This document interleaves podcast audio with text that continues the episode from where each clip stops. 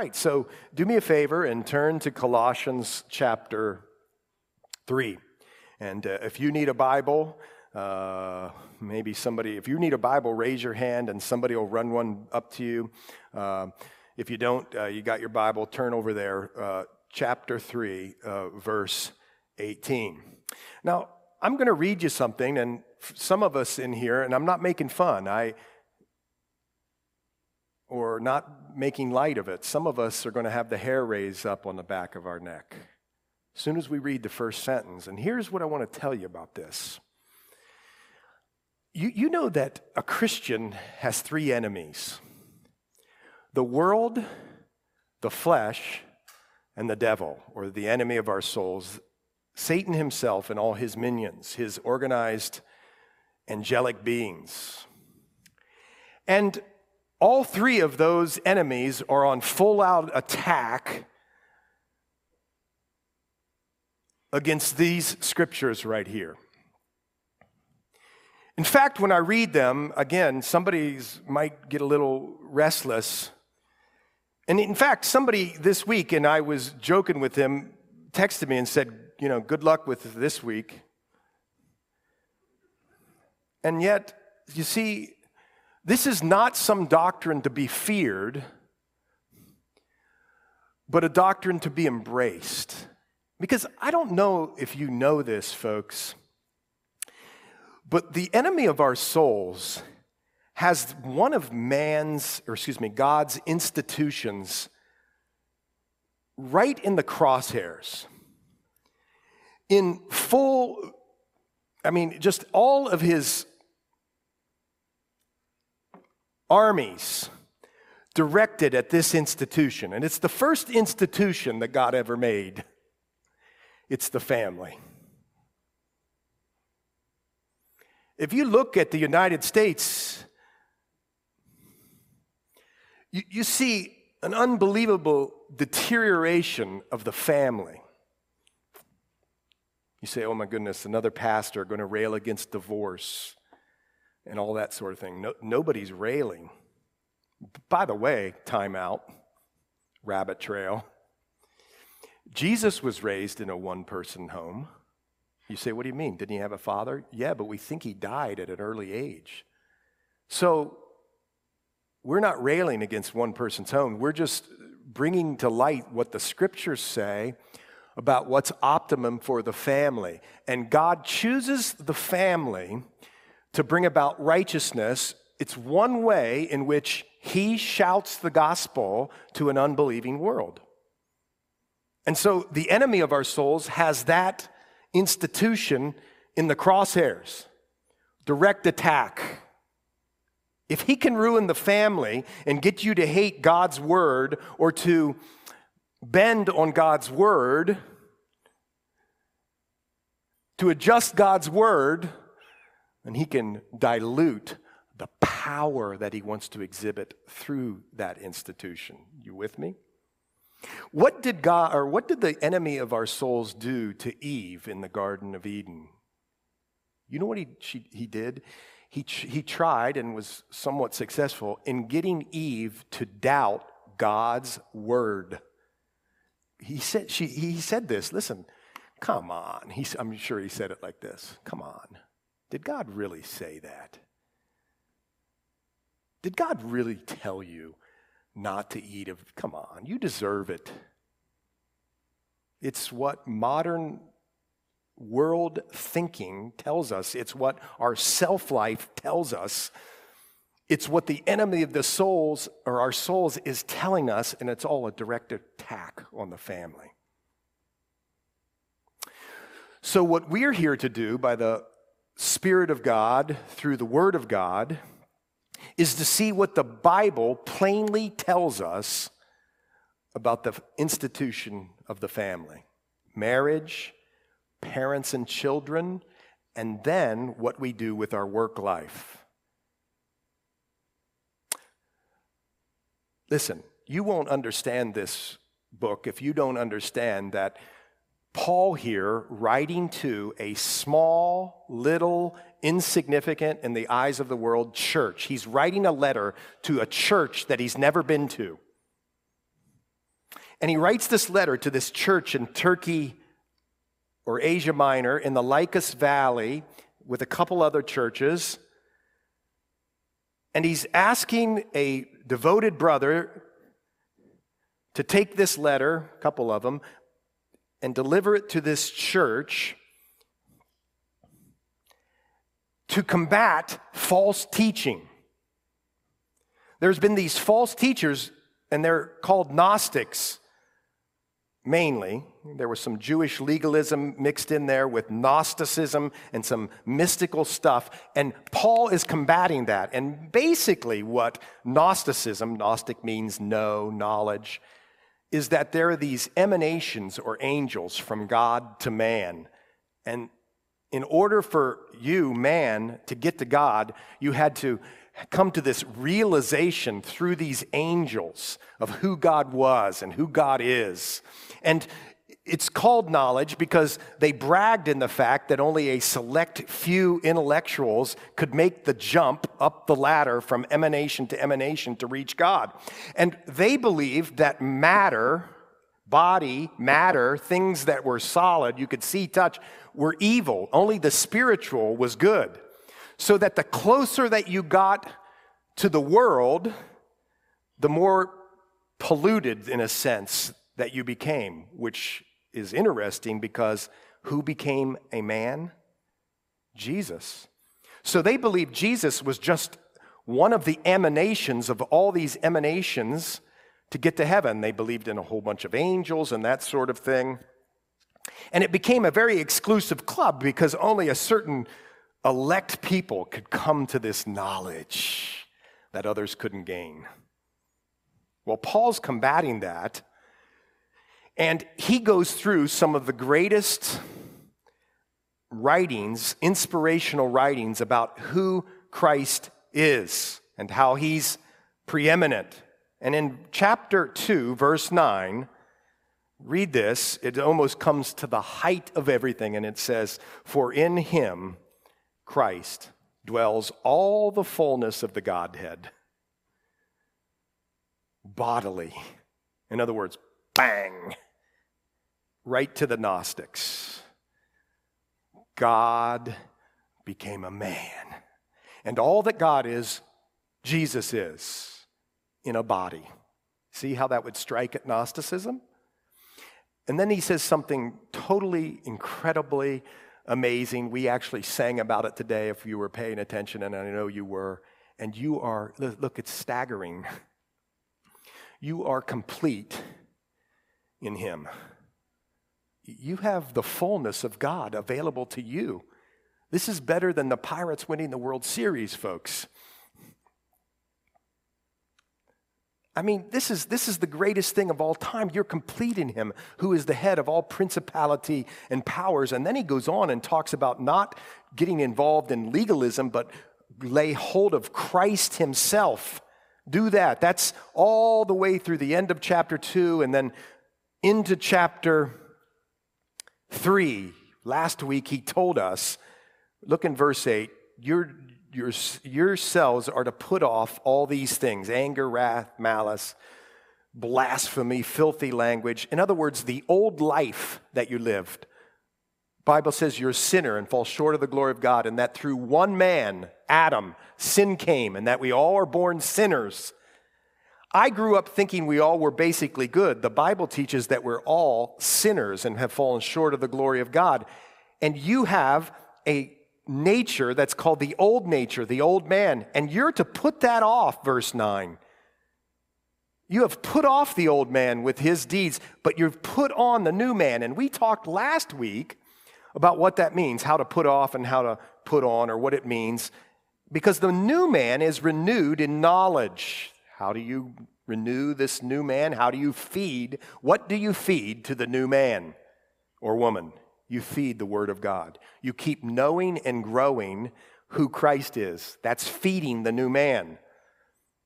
According to the image of him in verse 2 here, who created him, verse 11, chapter 2, verse 11, where there is neither Greek nor Jew, circumcised nor uncircumcised, barbarian, Scythian, slave nor free, but Christ is all in all. And actually, in Galatians, it actually says there's neither male nor female, also. He adds that in. That's important for about what, what we're about ready to talk about. You understand that the gospel of Jesus Christ says there's no man or no man is greater than any woman. We're equal in Christ.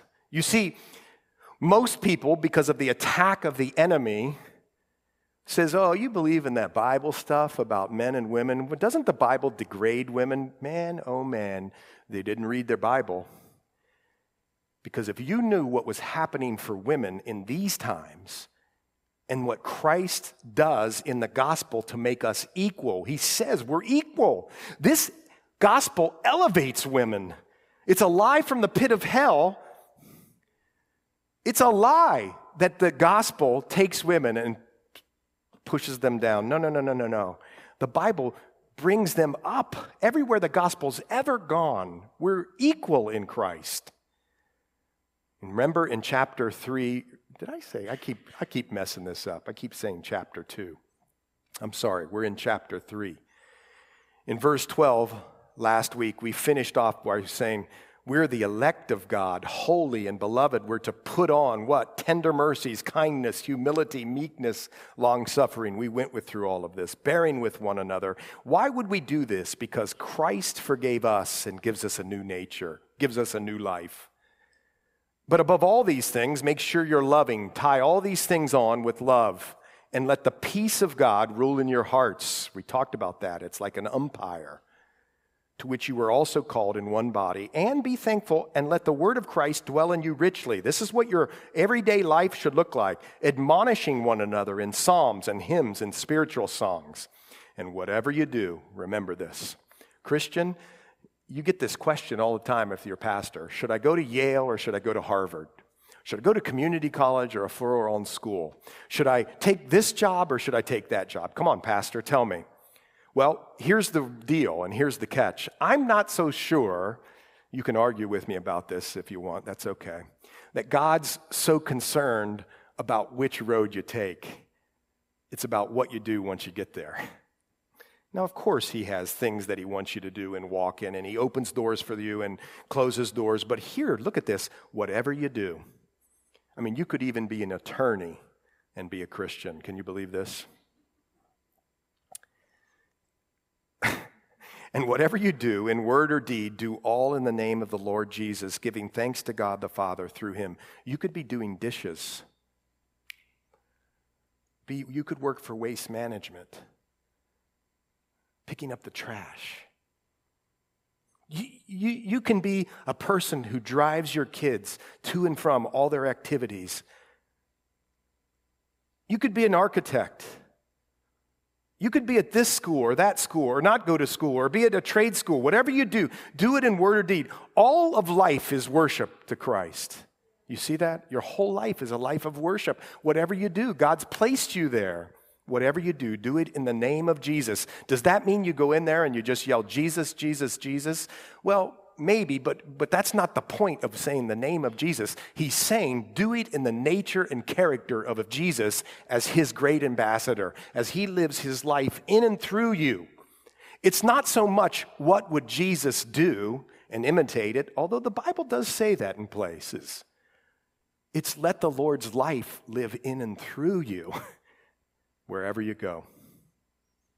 With that, it comes to this. It says, listen, because of these great and grand and glorious truths that I've told you, and because you're now required or asked to put off the old man and to put on the new man, he says, it doesn't just stop there. In fact, somebody today in Foundations of the Faith said this to us. You know, this all sounds great in here, but when we go out there and they pointed to the door, it's where it gets difficult. We all said, Yep, you're right. See, because when you go through there, that's where the rubber meets the road. What do you mean? When you go home and you have to live with somebody 24 7, right? I don't care how much you love them. When you live together all the time and they do things differently than you, does the gospel transfer? Does the gospel make our homes better? That's one thing. Does the gospel make our parenting child relationship better? That's another thing. Does the gospel transform you at work? Well, Paul's about ready to tell us about all of this. He says to this little, in the eyes of the world, insignificant church, not insignificant to him, he says, This character, this putting off, putting on, should impact your marriages. And what I read is the first thing that the enemy has always attacked. Here it comes. You ready? Wives, submit to your own husbands as is fitting in the Lord. Hmm. And then he says, Husbands, love your wives and do not be bitter towards them. I want you to see that Paul, in this little letter, you know, and, and I'm not knocking him. I've listened to the tapes. I've gone to the seminars, not physically to the place, but I've listened to the seminar tapes. Do you know how many volumes of materials there are written about marriage? It, it's, it's voluminous. There's seminars, there's whole ministries that center around it. Paul, through the inspiration of the Holy Spirit, goes, Here's what I want you to do two verses. I'll give the wife one command, the man two commands in this book. You have to read it in conjunction with Ephesians 5 and some places in 1 Peter and other places. We'll talk about that in a minute. And he says, I want to raise up godly children and godly families in the context of a home that takes the gospel out to the world. And here's how we're going to do it Wives, submit to your own husbands as is fitting in the Lord. That's the first thing. So let's talk about wives and let's take what the enemy is trying to say to you and to us that this is an outdated, outmoded, uh, uh yeah, outdated, uh, just old fashioned idea that elevates men above women. The first thing I would want to say to you is that's not true. The Bible says in gospel life, men and women are equal. I just read it to you. But within the home, if there is two people that God has chosen to be married, there comes an order or a hierarchy. That's different than equality. And it says here that wives are submit to your own husbands. It doesn't say to men. It says to your own husband, one person, submit. And then the word that they use here in the Greek for submit, I want you to know this, ladies. You're like, oh boy. It's a word that means voluntarily. You're doing it voluntarily. And that's the key to this whole passage. In, when, inside of marriage, wives are submit to their own husbands, not to men in general, but to their own husbands as is fitting in the Lord. What does it mean to submit to your own husbands? Well, here's how I wrote it down in my own little definition. I could be really funny right here, but I'm not doing that. It's allowing your husband to be the spiritual uh, leader of the home and family life. It's supporting him and being all that he can be as the spiritual leader of your home. Is to come alongside and to help and to encourage, not discourage. Why do I think that? How do I get that from that passage? Well, I have to look at another passage in the Bible. Turn with me to Ephesians chapter 5. See, in Ephesians chapter 5, I want you to know something. Don't be alarmed that it says, Wives, submit to your husbands, because why aren't you alarmed when it says, that we're to submit to one another as husband and life, husband and wife, verse 21 of chapter 5 of Ephesians, in the fear of God. So there's a way in which I submit to my wife, and there's a way in which she, she submits to me. And we'll talk about that in a minute. But wives, submit to your own husbands as to the Lord. Keep going in Ephesians 5. For the husband is the head of the wife, as also Christ is head of the church, and he is the Savior of the body. Therefore, just as the church is subject to Christ, so let the wives be to their own husbands in most things. It doesn't say that, it says in everything. And then it turns around and talks about the husbands. Love your wife just as Christ also loved the church and gave himself for her, that he might sanctify and cleanse her with the washing of water by the word, that he might present her to himself a glorious church, not having a spot or wrinkle or any such thing, but that she should be holy and without blemish. So husbands ought to love their own wives as their own bodies. He who loves his wife loves himself, for no one ever hated his own flesh, but nourishes and cherishes it, just as the Lord does the church for we are members of his body, of his flesh, and of his bones. For this reason, a man shall leave his mother and father and be joined to his wife. What's the purpose of marriage? And the two will become one flesh. There you go. There's the purpose of marriage, to become one. This is a great mystery, but I speak concerning Christ and the church. Nevertheless, let each one of you in particular so love his own wife as himself, and let the wife see that she respects her husband. Now, the first thing I want to point out to you, point out to you is in verse 23. We're asking the question how, why, what, what does it look like? What is submission? And the first thing we're saying is, why would we do it voluntarily, wives? When I say we, I actually mean you. I'm not going to be a wife, but you get it from the scriptures. Why would a wife why would a wife submit to their own husbands? Why? You ever ask that question? Well, here's what the Lord says it's because the husband is the head of the wife, as also Christ is the head of the church. There's this thing called headship. Now, let's unpack this so that we can grow our families in the right way and not be disturbed by what the enemy tells us about this. What's headship? Well, it's leadership, it's hierarchy, it's order. You know, yesterday was a great day. When this day comes, man, it's like everything turns for the year. You know what it is? Preseason football.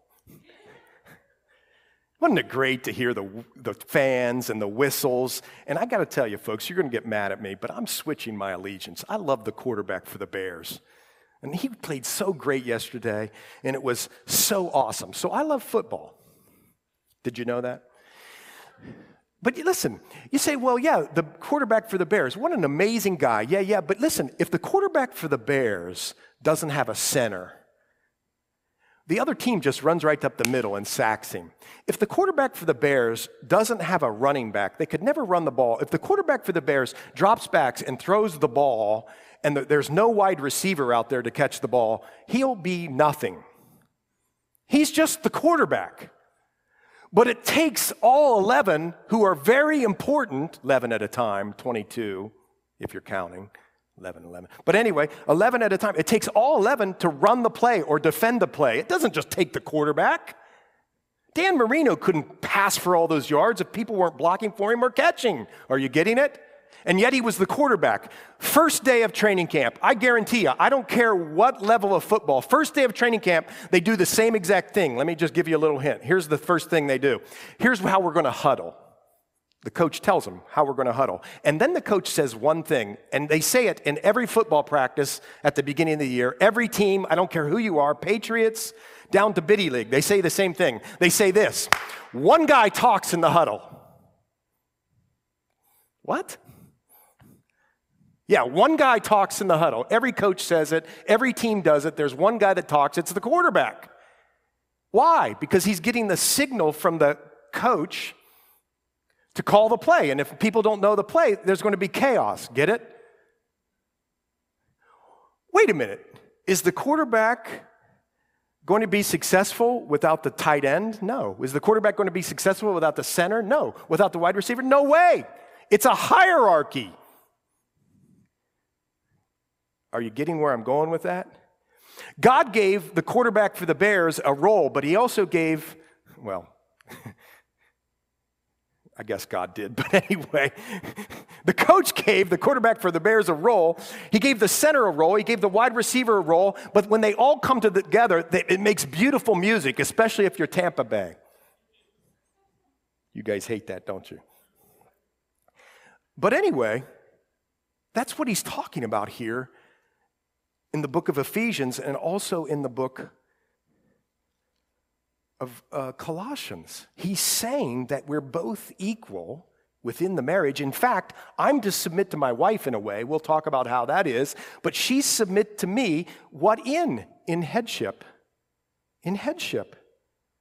Do you, do you understand that headship is not something that makes one equal or unequal or one better than the other? No, there's equality between men and women. Anybody here ever been in the military? Raise your hand, you've been in the military. No military people. Well, here, here's what you do know just because somebody's the captain doesn't make them smarter or greater than the private. They just happen to have different roles. It would be utter, utter chaos if we were in war and the private saying one thing and the captain saying another. No, they've established this order. That's all it is. There's this order in headship. And in fact, in Ephesians 5, in Ephesians 5, it told you, didn't it? It told you that there's this thing. If you want to look at the nature and character of headship, now stick with me. You're going to have to put on your thinking caps here. But I've never heard it explained better than this by a pastor called Ray Stedman. He says if you want to look at the nature and characteristic of headship between a husband and a wife, then look at the nature and character of this headship between Christ and God, the Son and the Father. In fact, you could go over to 1 Corinthians 11:3. You don't, you don't have to do that, but what it says in 1 Corinthians 11:3 is almost a repeat of what happened in Ephesians. It says this, that Christ is the head of the man. Then it says, the husband is the head of the woman. Then it says, God is the head of Christ. In other words, do you know this? We've just been studying it in Colossians. God and the Son are equal in nature and essence, and yet, listen to this the Son submits to the Father out of voluntary love. You see, when you attack this doctrine about wives submitting to their husbands, listen to this. You're saying to the gospel and to what Jesus did, hmm, goofy, weird, I don't like it, which is a lie straight from hell. What do I mean? Look at this. When you examine the relationship between Christ and God, catch this. Jesus said this. Do you remember this? I and the Father are, tell, say it with me, one. I just read to you What's the goal of man and wife? To become. Are you kidding me? In the wrapped up in the headship issue between a husband and a wife, there's this identity of person and nature. We're not just two people living as roommates, we're becoming one in all ways. Jesus said, I and the Father are one. Uh, the Bible tells us that the goal of our marriages is to become one. Check this out Number two, when you examine the relationship between God and Christ, catch this. There's a spirit or a, there, there's this thing called mutual cooperation in the work that we do. What do you mean? What do you do? Well, Jesus said this My Father works and I work. My Father works and I work. I only do those things which the Father shows me to do. Do you remember this when Jesus saying this? There's a cooperation in the work, the goal, the, the, uh, uh, uh, you know, the idea of what our marriage is going to be about. We're going to row in the same direction. Do you catch that? When, when God, and when you examine the nature of the headship of God with Christ, you see that there's identity of person. Second thing you see is that there's this cooperation in work. You ever, you've had it happen in your marriages sometimes, or, right? One wants to go off that way, and one wants to go off that way. And you don't have to have the same likes and everything, but is the trajectory of what your life is about, have you discussed it? Is it moving towards the same goal, which is to glorify Christ? Or is one going this way and one going that way? See, there's mutual cooperation and work, and that's part of headship and submission. Are you getting it? And so there's this thing that happens in a marriage. You talk about it. What, what, are we, what are we about? What do we want to do? See, here's what I wanted to do at the beginning of our marriage be famous. I mean, you think I'm joking. I wanted to be famous. I'd give anything up to be famous. I'd move from Ohio to Hawaii with nothing and make my wife, I didn't make her, she did this voluntarily, but and have my wife work three jobs and me basically work no jobs. Weird, huh? And the Lord took us to Hawaii, and there, first week, he sets me into a church that preaches the word, and I started to learn about these things. And what gradually came apparent to us is that we wanted to be the theme of our life is to get the word of God into people so that they could be right dividers of the word themselves. That was the whole theme of our life. That's what we wanted to do. So, whether or not she liked to go on walks and I did, yeah, you know, we have differences of opinion and all that, but that was the trajectory of our life. And so we made that the thing of our life and we were rowing in the same way. What was happening was, and it doesn't always work out this way, trust us, right? There was mutual cooperation and work. I no longer needed to be famous in my life. I just wanted to get the word of God out. And wherever the Lord took us, and she was amazing in that way to follow and to support and to help, and she is. What's the third thing that you look at in headship? Third thing when you get weirded out by this word submission, remember headship and then remember these things. It's just an identity of the person. I and the Father are one. Our marriage's goal is to become one. There's this thing where Jesus, although he was equal, submitted to the Father in honor. I always honor my Father, but you know what happens? The Bible tells us it's the father who, father who honors me, Jesus said. There was this reciprocation of honor. That's the third thing is that there's this honor that goes back and forth. When you think of submission, it's a mutual honor. It's not the husband standing over the wife and saying, Give me lunch. That's what everybody on TV wants you to think. That's what everybody in the media wants you to think. That's not this. So it's a mutual of honoring of one another. That's also headship. And then the final thing is, though, despite all of this, Jesus says, My Father is greater than I. Is Jesus God? Yes. And yet he willingly submitted to the will of the Father. Whatever the Father wanted, he wanted to be involved in that and working towards that. I do always those things that please him. If you've seen these three things in the headship of God in relation to Christ, you've seen what it means for a husband to support, or excuse me, for a wife to support and prop up her husband in the area of spiritual leadership. You say, well, come on, man. Aren't I smart? Yes, you're equal. You're just on the football team. And there's one person that God has called to be the leader. Now, listen, flip side of this. Guys, will you please lead? I mean, come on. the Lord's calling you to be the leader. And what is He calling you to be the leader in? He's calling you to be the chief servant, to love her back and to honor her. All these things that we read. You see, it's not hard to submit to somebody who's loving you in the way that the Bible calls you to love.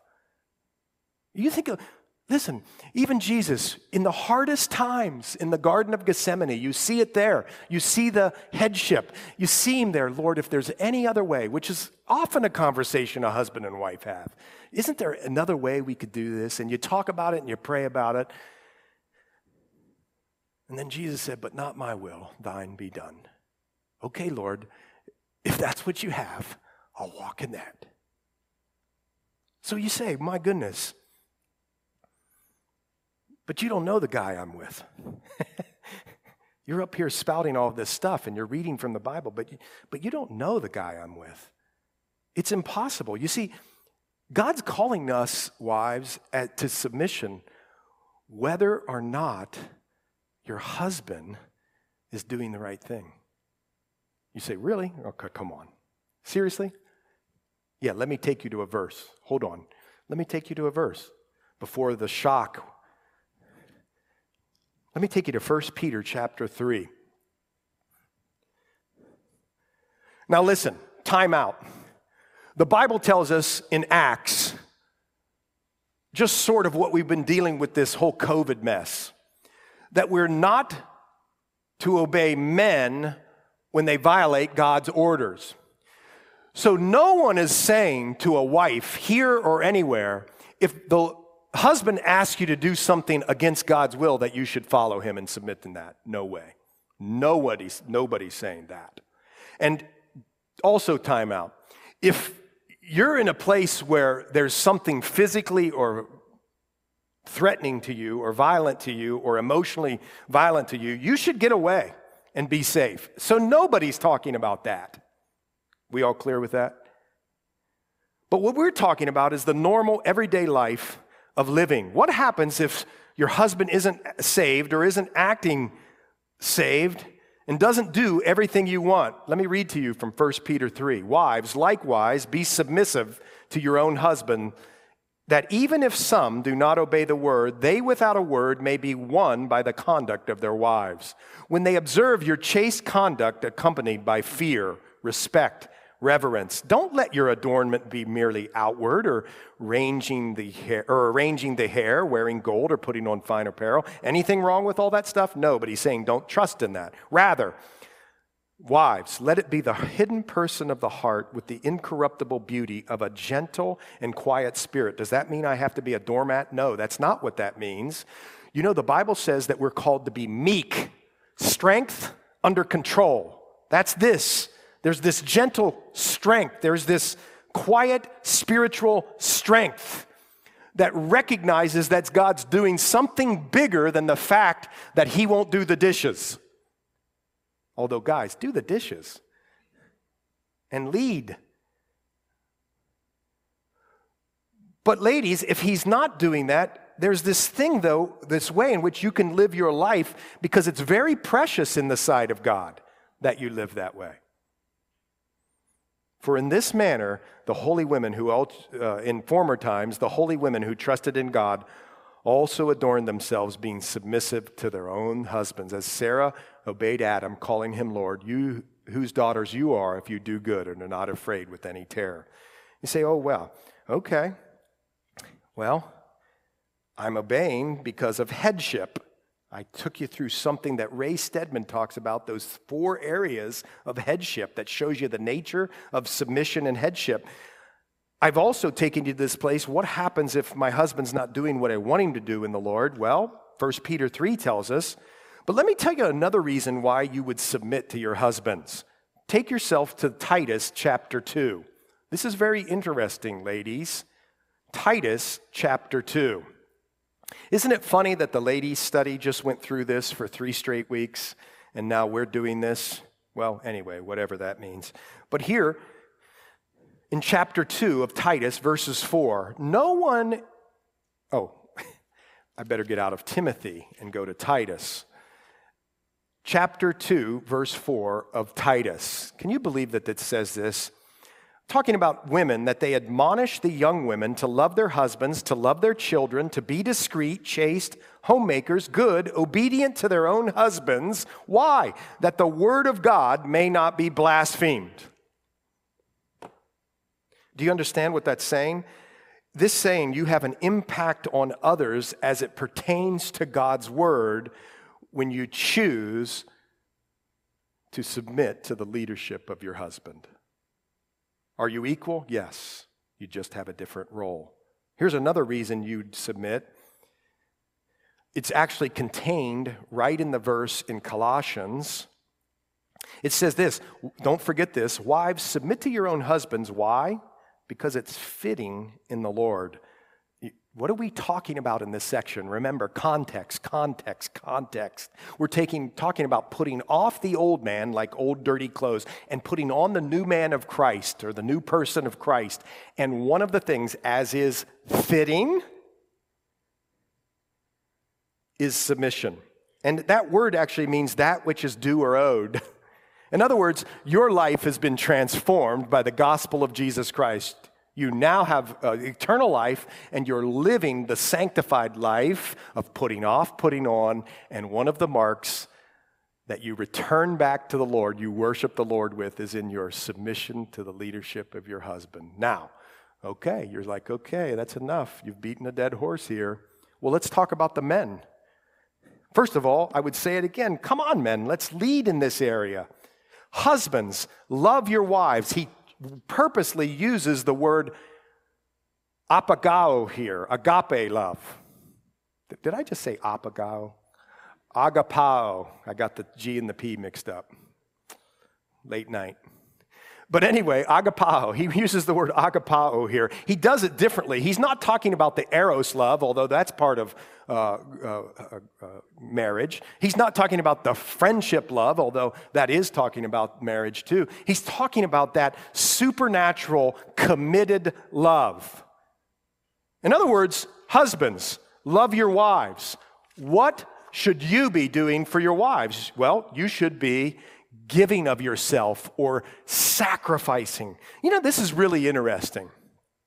Almost every person in here who's a man who's married would say, Well, I would do that. If we were out at, uh, I don't know, somewhere in Pittsburgh and somebody came up with a gun and it was me or her, I, I bet you almost, hopefully 100, but I'd say almost 100% of the men in here would say, I would step in front of the bullet. Yeah, we'd die for our wives, sure. And yes, that is noble and wonderful, but here's the thing are you willing to die to yourself? Now, that's a different issue. Are you willing to die for yourself? Are you willing to sacrifice? You could look at that in 525 of Ephesians 5. We're to love our wives like Christ loved the church. Are we willing to sacrifice it all for our wives? Here's another thing it tells us here, or it tells us, excuse me, in uh, chapter 5 of Ephesians, and that's this that we are to wash our wives in the water of the word. Guys, here's where the leadership comes in. What are you supposed to do? Okay, honey, at 5:45 when I get home, we're going to go through Colossians and I'm going to take you through all the different aspects of headship. Well, I guess you could do it that way, but man, would that be a drag?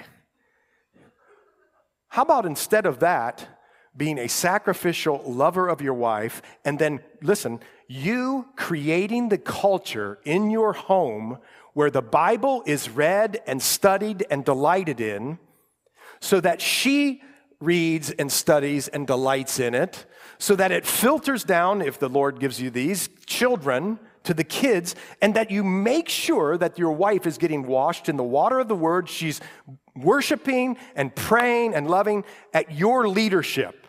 What if you created that culture? You say, well, yeah, I'll create that culture. I'll just read the Bible myself. How about this? When you have little kids, why don't you get up and get the kids ready? Why don't you take them to the park so she could have time with the Lord? Why don't you create that culture? Why don't you, when you know you're teetering on the edge, should we make it to church or should we not make it to church? Why don't you say, honey, let's go to church and then let's go take a walk after or something. We'll enjoy. Let get her to there where she can worship with other ladies and people. Why don't we take the initiative in leading that? Not bossing people around, but creating a culture in your home so that God is served and loved. Wouldn't that be a return a stand up against the deterioration of the church, wouldn't it be? Guys, we need to lead, but yet oftentimes we don't. We don't. The number one reason I think you and I and we as men don't lead is because of our self importance. What do you mean? Well, we think we're important. We go to work, we make the money, we do the, not that all of us make the money, ladies can make money too, but we do make money, and then we say, oh, we're too busy to meet with the Lord. I'll get in the car. Listen, I think the number one thing for you to be the leader of your home is to have a devotional life. I think if you're not having a devotional life as a husband, as a dad, you're not leading. I just got to be honest. Why? Because that's where you delight in the Lord and the Lord delights in you, and then it filters out to your wife and kids. Amen. Husbands, love your wives. So sacrifice and this sanctification. And then, isn't this funny? Love your own body. Yeah, we love our own body. Remember in Ephesians 5, we read, Love your wife like you love your own body. That's so funny, man. Are we the biggest wimps when it comes to you know, sickness and all that. So, oh my gosh, you know, my eyelash hurts. Can you get me two gel caps, please? And you lay in bed for three days or whatever. But we love our bodies, man. And the Lord says, love your wife like that, care for it. Be concerned about her. You know, there's something really hard in the Bible. You say, well, some of the husbands here or is listening or whatever might say, well, you know, my wife's not doing what I ask her to. She doesn't look like I think she should look in the Lord. Really? You ever read 1 Corinthians 11 7? The woman is the glory of man.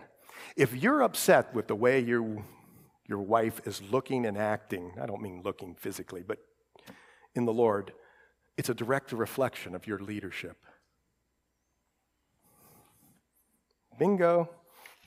That's what it says there in uh, uh, the Corinthians passage, 1 Corinthians 11 7. The woman is the glory of man. And then, you know, there's this thing too that the, the wife needs, and so do you, by the way. A wife needs to know that you're committed and can trust you with her heart. Well, the whole goal of marriage in Ephesians 5 is that two become one. You could never do that unless you trusted. There's one other thing. I'm great at this with football stats or golf stats or basketball stats or baseball stats, not as good with understanding my wife. But in 1 Peter 3, the Bible says that we're to live in understanding with our wives. In fact, it goes so far to say if you don't live in understanding with your wives, your prayers won't be heard. So, what does that mean? This is the part of the mutual submission. I got to tell you, I just don't like to discuss my feelings. I don't really care to hear about other people's feelings, just being totally honest with you. That's just not my makeup. But sometimes she comes home with a problem and I'm just like, could you just tell me the problem so we could fix it? And all she wants to do is just vent. She doesn't want me to fix anything. That's part of understanding, isn't it? Part of understanding, understanding your wife. See, I'll learn all Sidney Crosby's statistics, and I'll become an expert in Sidney Crosby's life. And yet, many of us won't sp- take any time to understand our wives. What makes her tick? What does she like? It took me two weeks to figure out in Corolla, she didn't want a regular breakfast. She wanted to go get acai bowls every morning. and that made her really happy. I figured it out about the 10th day. right? We're to be experts in our wives, without which there will be no, they could hinder your prayers. So, husbands, love your wives and don't be bitter towards them. That's the last thing. Don't be cutting. That actually says cutting or injurious to them. Don't do that. Don't be that. Love your wives and do not be bitter toward them. But then also, all of this talk in Colossians should impact the children and the parents. Listen, folks, if you're under the or you're 18 or older and you're still living in the house, it says here that you're to uh, obey your parents in all things. You're to obey your parents. They might say, you might say, well, I'm 18 and I can stay out on a Saturday night till 12 o'clock. And you say, well, I'm the parent and I don't want you past 11:15. What happens? You obey the parent. Parents, be parents. Parents don't, or kids don't need friends, they need parents but obey them in all things, for this is well pleasing to the Lord. And actually, in the Ephesian passage, listen, kids, you're to honor your parents, to bestow honor upon them, to give them honor because they're your parents. Again, there's always the safety net. If they're hurting you or doing something or asking you to do something that's not appropriate, well, you don't have to obey that. But in the normal course of life and things, you're to obey your parents, for this is well pleasing to the Lord. Do you know that one of the signs of the end times is that there's going to be a total breakdown of the family and kids won't honor their obey their parents anymore? It's because the marriages have broken down and then the parent child relationships have broken down. Folks, we see many uh, times more and more and more that there's often the kid in the household or the kids who run the whole show. Here it says, Children, obey your parents. This is well pleasing to the Lord. When you move out, you make your own decisions. Course, you get married and you move off, but you're still required to honor your parents. You don't have to listen to everything they say or take action on everything they say, but you're still required to honor them. And then it says this Fathers, don't provoke your children lest they become discouraged. Do you know what the word discouraged means? Just think about it. Taking the courage out of a kid. Isn't that awful? See, we could do it one of two ways. Again, kids want to be led. So, Bible's calling us to headship, spiritual leadership. We call the plays, we create the culture. We don't boss people around. We love sacrificially. We give our lives up for our wives and our kids. But we don't provoke our children, and we could go one or two ways here. We got some people who are distant and critical. And everything that the kid does is wrong and you won't get close to them. Fathers, if you're doing that, get on your knees and repent and go tell your kids you love them. And take them out just for ice cream for no reason or get them, I don't know, something. But make sure that they know it's not because of something they do that you love them, it's just because they are that you love them. And so Leadership is creating this culture where there is this obedience in the home, but you're not harsh and overbearing. Every little thing that they do, you're always criticizing. They didn't sing the worship song the way you wanted them. They didn't close their eyes during prayer. You didn't go to the youth group every time. Don't provoke your children. They'll become discouraged. You'll empty the courage out of them. But there's a problem in today's society. We're not mostly that way. We're mostly the other way, where we're so lenient, we want to be their best buddies. You can take all the courage out of them because what happens is they become the center of the universe and it's like they're running the family. And I got news for you they don't want to run the family. Even if they are, they don't want to. It's too much pressure. And you become so lenient with them that they just do whatever they want. And they're just like looking around and confused. Like, where are my parents, man? Where's the leadership? And they can become discouraged. You could empty them of courage. Turn over to chapter 2 of Colossians. Paul writes to the churches in the Lycus Valley and says, in the middle of verse 1 as for as many as have not seen my face in the flesh verse 2 that their hearts may be encouraged. Oh that's the opposite of discouraged. Even i'm smart enough to know that. How do you put courage into a person or to your kids? Well you knit to, together all of them in love there's got to be this love. They got to know that you care. There was this ministry guy and gal that came up to us about two months ago and just said, What do we do? I mean, how do we connect with our kids?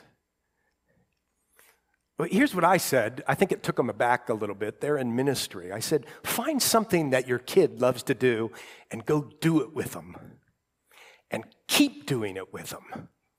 Connect with them in the thing that they love so that they know that they're not always on your terms, you're on their terms sometimes. Sometimes we're asking them to do and to not do. That's one way you can love your kids, take interest in what they love. Be knit together in love. But see, love always also means that sometimes you have to correct them. Listen, man, I told you, you got to get your homework in. And if you don't get your homework in, you're not going to play baseball. Well, a lot of parents say that, but not a lot of parents do anything about it. Oh, you didn't get your homework in? Okay, you get four more chances. If you don't get it on the fourth time, no baseball. Fourth time comes and go, we'll give you six. How about seven? Because people are learning to see, parents are living their lives out through their kids. They want them to be great baseball players or whatever. No, you got to got to guide them. There's got to be rules. There's got that's love. Love is not letting them do what they want, but growing them up in the fear and admonition of the Lord, being responsible people, and attaining to all riches. You ready for this? The full assurance of understanding. You and your wife, if you're called to be married, Look at this. You want to put courage into somebody? You be fully assured and understand the knowledge of the mystery of God, which is what? Christ in us, the hope of glory, both of the Father and of Christ, in whom are hidden all the treasures of wisdom and knowledge. When you're depending upon the Lord and they're watching and they're seeing, and then that's being lived out in the home in love, not in oh, uh, you know dictatorship or anything, but it's in love, and there's there's truth and consequences, but you're all moving in the right direction as a family. Listen, what happens? What pours into them? Courage. Don't discourage them. Don't be so bitter and harsh that they never want to be around. Don't be so lenient. Be that place right in the middle where there's leading and love and direction. How about this? Bondservants, obey in all things your masters according to the flesh, not with eye service as men pleasers, but in sincerity of heart, fearing God. We don't have this so much anymore, this servant uh, master relationship, because this was written during the Roman occupation, where some people say there were over 60 million slaves. So a family, Roman family, would have everybody as a slave, including people like doctors and lawyers. Do you know this? To do all their work for them and even to teach their kids. But here he's saying, what happens if you find yourself in that position, bondservant or slave? What do you do? Or, excuse me, bondservant or master? What do you do? You obey in all things your master according to the flesh, not with eye service as men pleasers. This would translate to us to be our employer employee relationship now. Did you catch what it's saying right there? Don't be a man pleaser. When the boss is around, I work hard. When the boss is gone, I goof around. Do work all the time. That'll be a great witness to the world and to the people you're working with. And whatever you do, do it heartily as to the Lord and not to men, because our focus in our work is that we're worshiping the Lord, knowing that from the Lord you will receive the ward of the inheritance, for you serve the Lord Christ. But he who does wrong will be repaid for what he has done, and there is no partiality. The things we do on earth count. Even Christians will be judged, not for our salvation, but for what we did with what we had, our stewardship. Now listen, masters, this shouldn't be in verse chapter 4, it should be at the end of verse 3. Did you know that the chapter breaks aren't inspired? Well, here's a great place where you see that. Because this should be at the end of chapter 3. Masters, give your bondservant what is just and fair, knowing that you also have a master in heaven. Now that's interesting. If you're a person who is an employer, be fair and just with your workers. Don't be, don't be Scrooge. And all you have to do is turn to that amazing parable of the master who hired some workers to work in his you know, fields.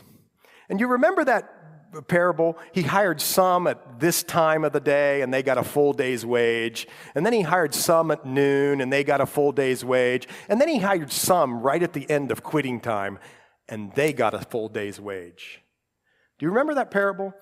The people who got hired early in the morning were like up in arms. What do you mean?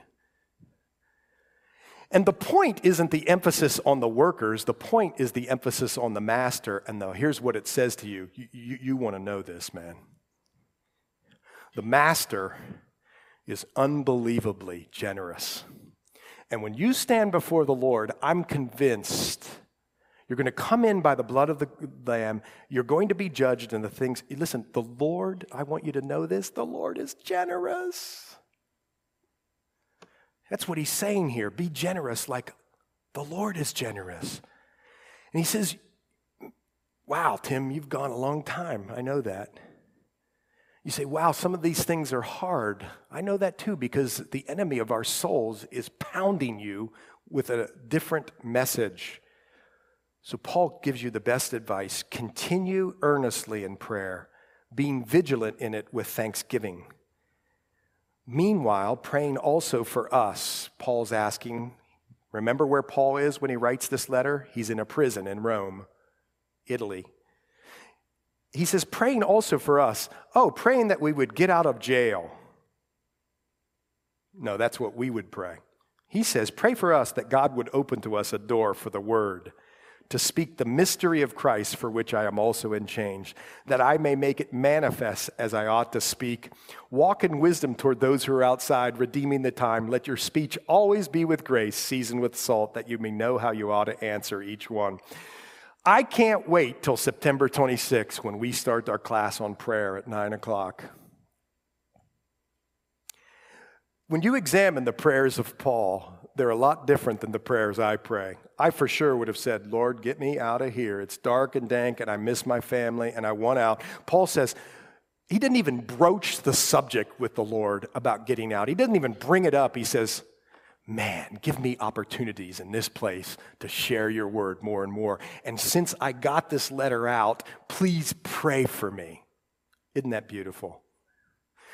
I can't think of a better way or a better example of chapter 3, verse 1, where we're to seek those things which are above and to set our minds on things above. Paul's mindset, by the inspiration of the Holy Spirit, was listen, listen, not my will, but yours be done. And that's submission. Let's pray. Lord, there's many ways and many relationships that you call us to submit in. And I pray that today we've learned more and more about the beauty of submission. And we, Lord, help us not to be enticed by what the world thinks about the biblical doctrine of submission. Lord, help us not to be enticed by the lies of the enemies that tells us that it puts down women and elevates men. No, in fact, men are called to love their women or love their wives sacrificially and love their children sacrificially and love their friends sacrificially. Lord, help us to learn more and more what it is about the gospel, where we have rights, but sometimes we're asked to put down those rights for the greater good. What a mindset, Lord. Help us in all these things by your Spirit. In Jesus' name, amen.